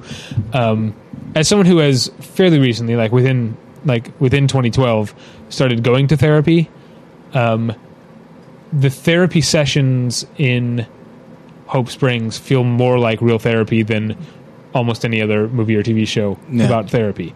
Which I mean, I think if you did, if you actually just filmed a therapy session, it wouldn't. It's not as cinematic as Right. movie ones. But There's even not a shows- breakdown every week. Yeah, but even shows like The Sopranos, which relied so heavily on therapy, don't do it in a way that I think is true to my experience. Obviously, different therapists are different. Well, and also I think uh, the type of patient can also Sure, dictate sure, the, yeah. the tone. Yeah. Um, okay, uh, Bourne Legacy. I also I wrote a review of that. Did you see it yet? No, I didn't. It's the fourth best Bourne movie. Okay. Um, it's still pretty decent. Um, it's at the three dollar theater. I might see it. yeah, but um, it the focus of my review um, was essentially that what ba- what made the Bourne movies exciting is that they felt different from the rest of the action market, No. and now we're seeing the Bourne type become a type. Yeah. You know, we all uh, back uh, earlier in the year, let's say January. I want to. To me, anything that came out before before May apparently came out in January. um, Safe House, Oh, yeah. um, which was also decent, was essentially a Bourne type action movie with the you know foreign location, uh, handheld camera, jittery, you know, hand to hand combat type Yeah. of type of thing. Um, and so, Bourne Legacy was about as good as Safe House. Okay. Um, so they're both decent action movies, but they lost the immediacy of the initial Bourne movies because they feel familiar. Yeah. And the thing that made Bourne movies good was that they didn't. okay. Okay, the campaign I didn't see. I didn't, and I it didn't look that good to me. But then I read some of the reviews, and it actually they, they talked about it like it just being so willing to do anything for a laugh. Yeah. Um, and I will say, like when I watched the trailer and the idea of Will Ferrell punching a baby, pretty funny to me. Yeah, all I think is like, well, he'd kill the baby. Like their necks aren't that strong. He would snap the baby's neck. I know. If he punched the baby in the face, its neck would snap and it would die. Look, I'm not advocating it. I'm just saying it's pretty funny. Um, two days in New York, Yeah. Red Hook Summer. Oh, okay. I didn't see it. I'm interested to see it because it's got uh, Lester Freamon in it from The Wire. Um, Clarke uh, Peters. Yeah, Clarke Peters. Yeah. Um, Well, he's also um, uh, he's also on Treme. I'll get there. You have a Blu-ray player now, and I have the Blu-rays of I know. season one. I should get season two because season three starts in just a couple of weeks. I know, but I just finished season one of oh, you Boardwalk got HBO Empire. Go now. Yeah. just watch it all. I'm go- I'm going to. There's uh, like I already watched the first season of Veep and the first season of Boardwalk Empire. I think I'm doing pretty good, and I've had it for about a week. No one told you to watch those shows, I did. or at least I didn't. I'm telling you to watch Okay. Treme. All right. I don't watch Boardwalk Empire. I've seen one episode of Veep. Okay. Well, you should watch those. I don't think so. Jerk. Who has the TV podcast here? Fair Who's the expert? All right. But I feel like I feel like anything I say then, if that's what we're basing it on, anything I say is kind of like a moral imperative, you know, because I speak for God. all right. But um, but no, uh, what I oh, Red Hook Summer. an interest, just uh, an interesting bit of, of trivia. Spike Lee is acting in the film Uh huh. as Mookie. Yeah. So this is, I guess, not a sequel, but like it exists in the same world Yeah, as the same Do the. Right Thing. The Spike Lee universe. Yeah. and uh, I don't know. That's that strikes me as as interesting Uh-huh. because it seems like he wouldn't do that lightly. Yeah. Which means it's like, oh, I now I feel like I should see it. If he, as a filmmaker, is willing to trot out Mookie again, Uh-huh. then that's no small thing. So I feel like I should see it, but it didn't get a lot of good reviews. Yeah, it didn't. But I did actually recently, because it happened to be on HBO in the middle of the night a few weeks ago, rewatch Do the Right Thing. Oh, man. It's Mm-hmm. Yeah. even better than I remembered. That movie Yeah. is so amazing. I just rewatched it for my uh, Crash episode of More Than One Lesson, and. Yeah. uh, Do the Right Thing is better than Crash. yeah. Uh, Odd Life of Timothy Green. Oh, boy. Uh, I don't know. now, what's that line again? If this boy can have leaves on his legs, then we can make a pencil out of leaves. Dianne Wiest. Said Everybody. with total conviction. Yeah. Um, uh, yeah, that sums it up. It is a ridiculous movie. It's so stupid. Um, and every like you can see the actors. I completely blame the blame the director because you can see the actors just like flop sweat, just like they're out there like like they're just making they're just being overly physical. Like like Joel Edgerton is a good actor. We've seen him Yeah. in he was good in stuff like Warrior, even though I didn't you know like Warrior, but obviously he was in uh, what's the Australian movie that uh, Animal Kingdom. Animal Kingdom. I was like Animal Farm, no. I- I Animal Animal Factory, no. Well, I'm in like new fall TV mode, so I kept wanting to say Animal Practice, which Ah, is the yes. new sitcom with Justin Kirk and a monkey. Um, but anyway, like, like I like Joel Edgerton, but here he's just like clearly just gesticulating a lot, and like the parts where he's literally just like dancing, like he's there's one part he's like running in circles around David Morse, like gesticulating because he's like I, I feel bad for him. He's clearly got nothing else to do. But I feel just, bad for David Morris. yeah, yeah. Um, oh, I almost lost my list there. Okay, uh, The Expendables two. I, I didn't see it. Okay. Uh, Paranorman is great. Okay. It's also, again, one of my favorite movies of the year. I don't think I've seen any like summer movies for August. Okay. Well, uh, Paranorman is great. Okay. Uh, it's um, sort of, you know what it is? It's what Dark Shadows should have been.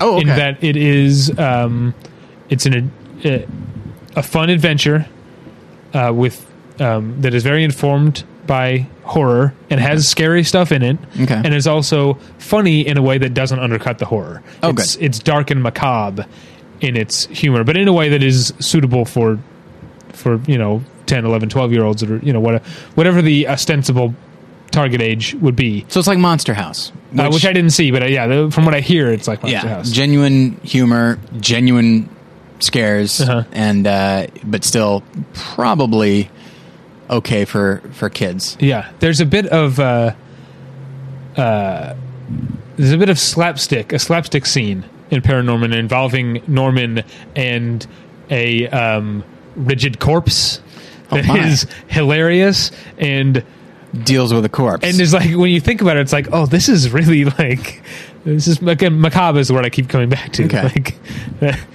if you actually think about what's happening, it's kind of like stomach churning. You know, like this Yeah. corpse slamming its face against the wall and stuff like that. You oh know. my, Anyway, um, Sparkle no. uh, compliance. Um, Okay, well I did see that. I haven't talked about it on the podcast since we saw it. Yeah, but you- since you I liked saw it quite a bit. But I did, I did like it. Yeah. quite a bit, quite a bit. And I think and we don't need to go into a lot of detail. We had a whole episode Yeah. with Pat, and so, um, but yeah, it is a it's a film that I think everybody should see. But what I will say is that in the last couple weeks since Pat was on, the film has gotten a lot of buzz, and that excites me because when the time comes, like, okay, I realize that Oscars don't mean much, but for a movie like Compliance, mm-hmm. it could mean a lot, and so like.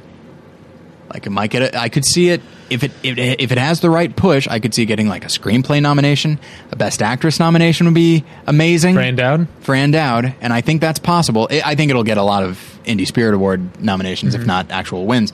But uh, Well- I'm just excited that his profile is is going up. Uh, I want to say to the people who may have walked out of the movie feeling that it was exploitative or that it was unbelievable. That's a big thing we're, Right. we're hearing. It's worth staying to the end because the the stuff that happened because it doesn't just end with the end of the Right. the incident. It goes on to Yes. see like sort of the impact of some of these people's lives, or at least a couple. You know, specifically Dreama Walker and Ann Dowd's characters and Pat Healy's to some extent. Um, and that that I guess denouement does such a good job of squaring everything that happened in your mind without just being someone stepping out from behind a curtain and saying, "Here's why the people did the thing they things they Right. did." It like out because you're only seeing the movie takes place mostly like just that night, just like over the course of the shift. So you're only seeing them in this insular place when their minds are in this one place, and seeing them in the context of who they really are. Uh, you know, outside of their job. Uh, it does such a good job. I think it is so necessary to understanding what happened and why uh, why they behaved the way they did. So I think people who walked out owe it to themselves, maybe, and owe it to the movie to stay to, to stay through the end. Yeah, and the denouement might have moved a little quickly, but at the same time, if you spent Oh, too much time on it, I, I, I, fe- what I guess what I should have said is I could see people f- feeling Okay. that it was rushed. Okay. I don't think that because if it had lingered too much on it, then like it wouldn't have been about the characters that we've spent so much time with. Right. But but yeah, I think it I think it does a good job of addressing certain concerns that that a person might have. Yeah. Now you saw Cosmopolis. I did. Yes. What do you have to say about it? Uh, I go back and forth. Briefly, I- we've already gone over yeah, yeah. our uh, our target time. Okay. Uh, I go back and forth on it. Um, it is. I can't get it out of my head. I'll say that. Um, it certainly is not a perfect film, but it creates a really strong sense of place, which is inside the limo. Um, And there is there are a number of interesting characters, and it's it, as you know, I'm not a big fan of uh, Game Six because I felt like for No. for the for Well, the fanciful. Cosmopolis is based on a book by Don DeLillo. Right. Game Six is a screenplay by Don DeLillo. Yes. Right. But they feel, as far as like the type of story it is, Uh-huh. very similar. Somebody Right. trying to get across the city and then having these little tangents here and there, and then a gun is introduced and that sort of thing. Um, but in game six, the reality that we are presented with and the way people talk, it seems to take place in our reality and then it takes these strange turns. And i'm just like, ah, I don't buy it. Cosmopolis, however, is stylized enough, and the type of lines that these people are given to say, just characters make choices that would seem strange, but if if it took place in, in our world, but it doesn't, and so it's. I, I'd say it's worth seeing. You know, you need to have some patience and just kind of be willing to go with it. But I do think uh, Cronenberg is the right director for it because, as I've said, he's a director that I kind of view as a little bit relentless, and that is sort of a relentless film. All right. Uh, Robot and Frank. You No, I didn't. I didn't see it, but it looked interesting. I Yeah, like, I like. Frank Langella. Um, and Peter Sarsgaard, I think, is the voice of the robot. Yes, and Um, that sounds interesting. Yeah. Uh, Hit and Run looks. Like, I don't want to judge a movie before that I haven't seen, but that looks like a. That looks awful. Okay, I don't know anything about it. Oh, that's the um, what it's like Dax Shepard. Is it Dax Shepard? Is that Dax the guy? Shepard, yeah. Dax Shepard, Bradley Cooper, Kristen Bell. Uh, okay, yeah, no. Yeah, um, it looks pretty bad. Uh, the apparition also looks pretty bad. Uh, Premium Rush doesn't look good to me, but I'm hearing people say that it is a fun, a fun thriller. Yeah, it, it seems like just a a a disposable film that nonetheless is fun and everybody clearly enjoyed making it and there's a vitality to it and Yeah. so yeah i'm kind of interested Um, Samsara is the, I guess, the guy who did Baraka. And I Okay. actually never saw Baraka. I've seen baraka of course the film about uh, the mortal kombat character with the big teeth and the blades coming out of his arms I, I have to. I haven't seen the movie, so Right. I'm, that's what I've always assumed. yeah i feel like I, why haven't i seen it i love that Um, character I, well, I've seen Koyaanisqatsi. That's the only one of those, I guess, types of films. Not that they're the same person, but I haven't seen either of the Koyaanisqatsi sequels. Hmm. Mm, uh, Nakoyaskatsi and Pawanaskatsi, is that what they're yeah. called? Uh, I haven't seen those, um, but I like Koyaanisqatsi. Um, I guess, okay, by our rules, August, uh, Lawless is a summer film. Mm-hmm. And, okay, let me talk about it real quick. okay easy there Sorry, I didn't think I'd get a chance because I really disliked it, and a big part of why I disliked it. Uh, I mean, there there are construction problems in that it, it moves uh, too slowly, and um, you know, John Hillcoat is able to find images here and there, and I'd say more more than here and there. Um, once or twice a scene, there's a compelling image, but he doesn't find the context for them. He doesn't uh, move from scene to scene with any sense of purpose and momentum. Uh, but that's that's beside the point. That's not beside the point. That's those are just some of the things that make it a movie I didn't like. The main thing is that uh, it has this insulting to me um, through line motif, I guess, um, of people basically uh, the more well dressed they are, the more morally suspect or morally compromised they are. Um, and it's so on the one hand, that's the sort of very uh, old school, tired Hollywood thing of like small town America, li- American life is better than the big city. That's there, and that's stupid. You know, we've seen that.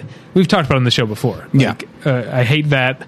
Um, not that i consider hollywood uh, lawless to be like a hollywood film no, but I'm saying it has that that attitude, that yeah. thing. But more, it goes beyond that. to have what I would what I feel comfortable describing as homophobia. It's not just about them being well dressed. Guy Pearce is the bad guy, and uh, he is treated so similarly to Peter Lorre's character in the Maltese Falcon, which I, I referenced in my review, um, who was also someone who was sort of derided um, as a result of the assumption that he was gay. Yes. Um, uh, down to the fact that they even like talk about in this movie about the way Guy Pearce's character smells. Like it's that similar. Um, it's so. I, I, I think um, it's hard to even. It would be hard for me to even uh, uh, believe that it was subconscious. How, uh, just how how clearly homophobic the movie seems to me. I had a similar problem with the movie Hanna. Have you seen Hanna yet? No. Okay. Tom Hollander. Oh, I always forget his name, and I didn't this time. Good for me. Tom Hollander of Rev and In the Loop and Gosford Park. Sure. Um, he And, and plays- John Adams. and John Adams. Yes, That one scene. Yeah, always, and he's wonderful in it. Um, but uh, he plays a sort of assassin, kind of like a specialist, uh, and he is clearly gay. I think that like they, I think they make reference to it like overtly. It's not like I'm I'm reading into it. I think it's I think it's there, and the way they have him dress and just the way they have him approach things like I, I don't think we laugh at him but we do find him to be somewhat ridiculous and it just and it's almost as though well this guy's a deviant so clearly he's deviant in other ways as well Right. and it's just uh, I don't know as opposed to a character like say Omar from The Wire Right. which the character is gay, but that does not define, that does not dictate everything else Yeah. about him. Real, almost anything else about him, as far as like what cultural assumptions are about what being gay means, as Mm-hmm. far as how you dress and and how you talk and that sort of thing. Um, and Uh, so, friend of the show, James Adomian, has a very funny bit. oh, I love it. And I, he, I think he has a new CD out, Yeah, and, and that bit it's, is it's, on it. It's yeah. on it. Yeah, it's a, a bit about how basically all the villains in all the '80s like children's cartoons that we grew up watching are clearly gay. Yeah. like clearly like just uh, deranged queens. Yeah, like in Transformers, there's even like there's a guy named uh, robot, a Decepticon named Starscream. Yeah, yeah. or something like that, Yeah. and just like bring bring me those. I can't even do it because Yeah. he captures it so well, and you don't even realize it's one of those beautiful things. You don't even realize it until he says it. You're like, huh, yeah, Cobra Commander did kind of have a high voice. right. Yeah. Um, all right. Well, that's all we've seen. I think. Unless did you see the Oogieloves in the Big Balloon? I didn't, but I wanted to mention it because Okay. it is currently like the least prof, not the least profitable, but like I I don't exactly remember what it is, but like it's it unseated Delgo Uh-huh. for like the least amount of money made I think its opening weekend it had a two hundred dollar per screen average. on thousands of screens Yeah, on a three day weekend too. on a three day weekend. Yeah, and it's just and I that's shouldn't laugh. People probably lost their shirts. I'm sorry. Yeah, that's unfortunate. But here's the thing, Delgo. Look into it. Delgo is an interesting, Yeah, Uh, and and that that held the the title previously, and that one was like that's a much sadder story than Yeah. than Oogieloves. It's like it's a guy who just tried to you know work in the studio system it didn't work and so he finally scraped together enough money to like make his own animated film and get like reasonably well-known actors in it and then like actually got it like released and all that and then like nobody saw it and uh and like his story is sad because he actually managed to do what so few people are able to do Right.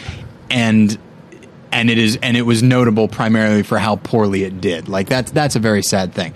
Although incidentally, it's worth noting that uh, l- go into Google, type in Delgo and Avatar because there are a lot of similarities that I feel like cannot be put down to parallel thinking. Huh. And Delgo came out first.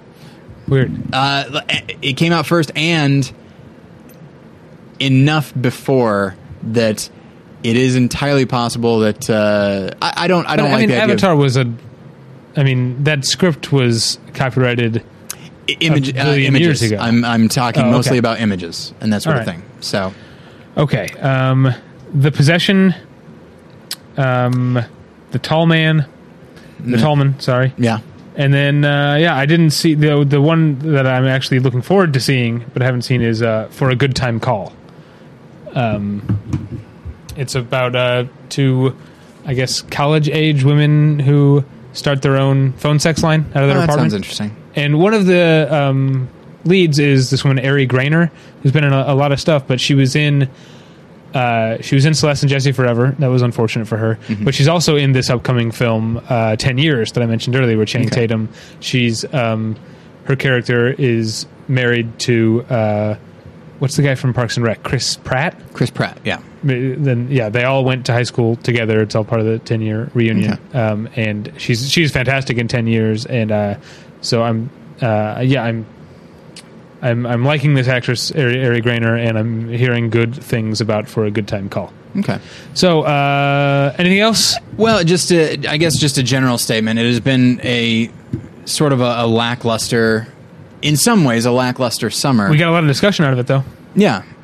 Well, but that's that's that's us. yeah.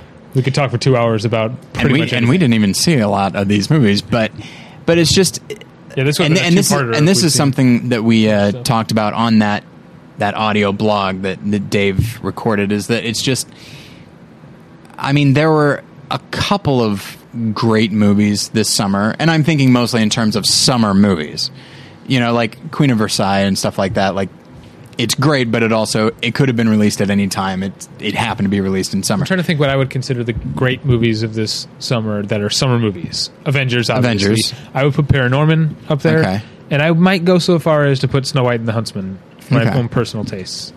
yeah for myself I'd put The Avengers That's it. and that's it You you got to see Paranorman. It No, I know. It's up your alley. I know, but uh, but yeah, and so like it's just uh, it's kind of it's it's strange because I f- summer is not. I mean, summer is not a guarantee that you're you're going to get a lot of really great movies, but I'm surprised at how little I actually enjoyed myself seeing movies this summer. Yeah. Yeah. I'm looking at your list right now, and, and Prometheus is leaping out at me. Is like, you know, four or five months ago, I would have thought certainly Prometheus would be one of the things Yeah. we're talking about at the end of the summer. Is one Yeah, of the. and we are, Yeah. but not in the way that uh, Yeah. was anticipated. All right, so you can uh, find reviews of a lot of the movies we discussed today, and uh, reviews of upcoming movies week to week. Maybe I'll Uh, I'll link to all the reviews in the uh, blog post. Oh, that'd be fun.